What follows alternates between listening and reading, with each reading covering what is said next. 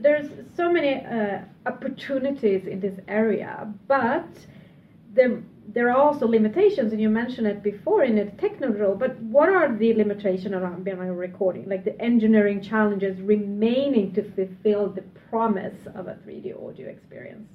Yeah, that's true. I mean, for binaural recordings and binaural sound work really well for everyone. There are challenges. One thing is, if you just do a binaural recording and you compare and listen to that and compare to how you listen in reality, one of the things that is missing is your head movement in that space where you're in. So head tracking is something that we're seeing more and more being adopted, and that helps a lot, because that's how we can pinpoint with our two ears and all these remarkable, you know, HRTF processing that our brains are doing.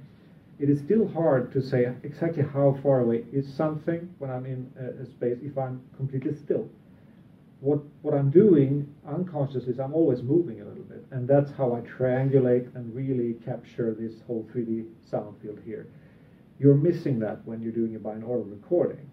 So head tracking is a technique which is now quite well developed, and it just needs to roll out, so to speak. And head tracking can be done by having really a little, you know, accelerometer on your head, on your headphone, or it can also just use a camera, a web camera. For example, if you're watching, you know, working in front of a PC, the web camera can track your ears, and then you can, in real time, adjust the output.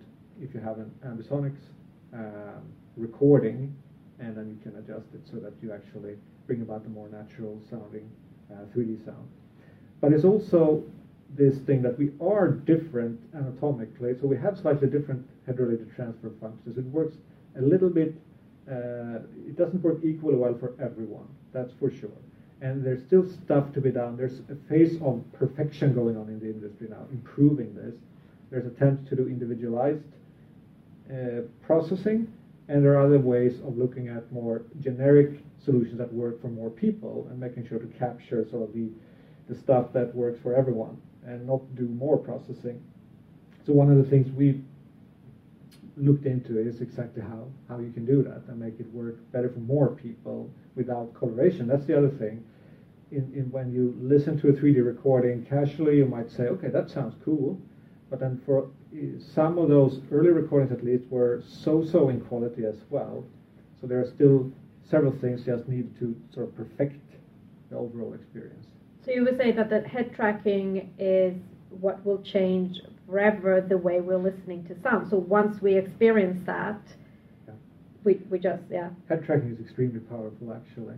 That really is it used today? You mentioned today before something about like smartphones will start working. Yeah. So Apple is using head tracking for their in their iPhone.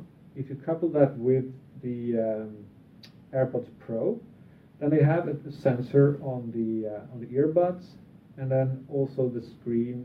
You have a sensor on that, and then you're doing the processing actually to track your head and adjust the sound accordingly. So you feel like you're watching a movie and getting a surround sound or 3D sound experience actually. So this is coming more and more, and we're seeing gaming headsets adopting head tracking. So this is about to happen right now. It is happening. And you know, when Apple does something, others tend to follow, right? So this is a good development because it really does help a lot. And when you're talking, the only thing that I'm feeling and thinking is like it's going to be audio porn on the streets. People are just going to walk around in this like happy bubble. Well, we'll see. You know, that's an interesting. I mean, I guess that's what people said about VR. As well. Maybe the more visual part. The problem with VR I found is I get dizzy very quickly, which right. I mean, it's the same as I would spin around here. I'll get dizzy, but your ears would never have a problem like that.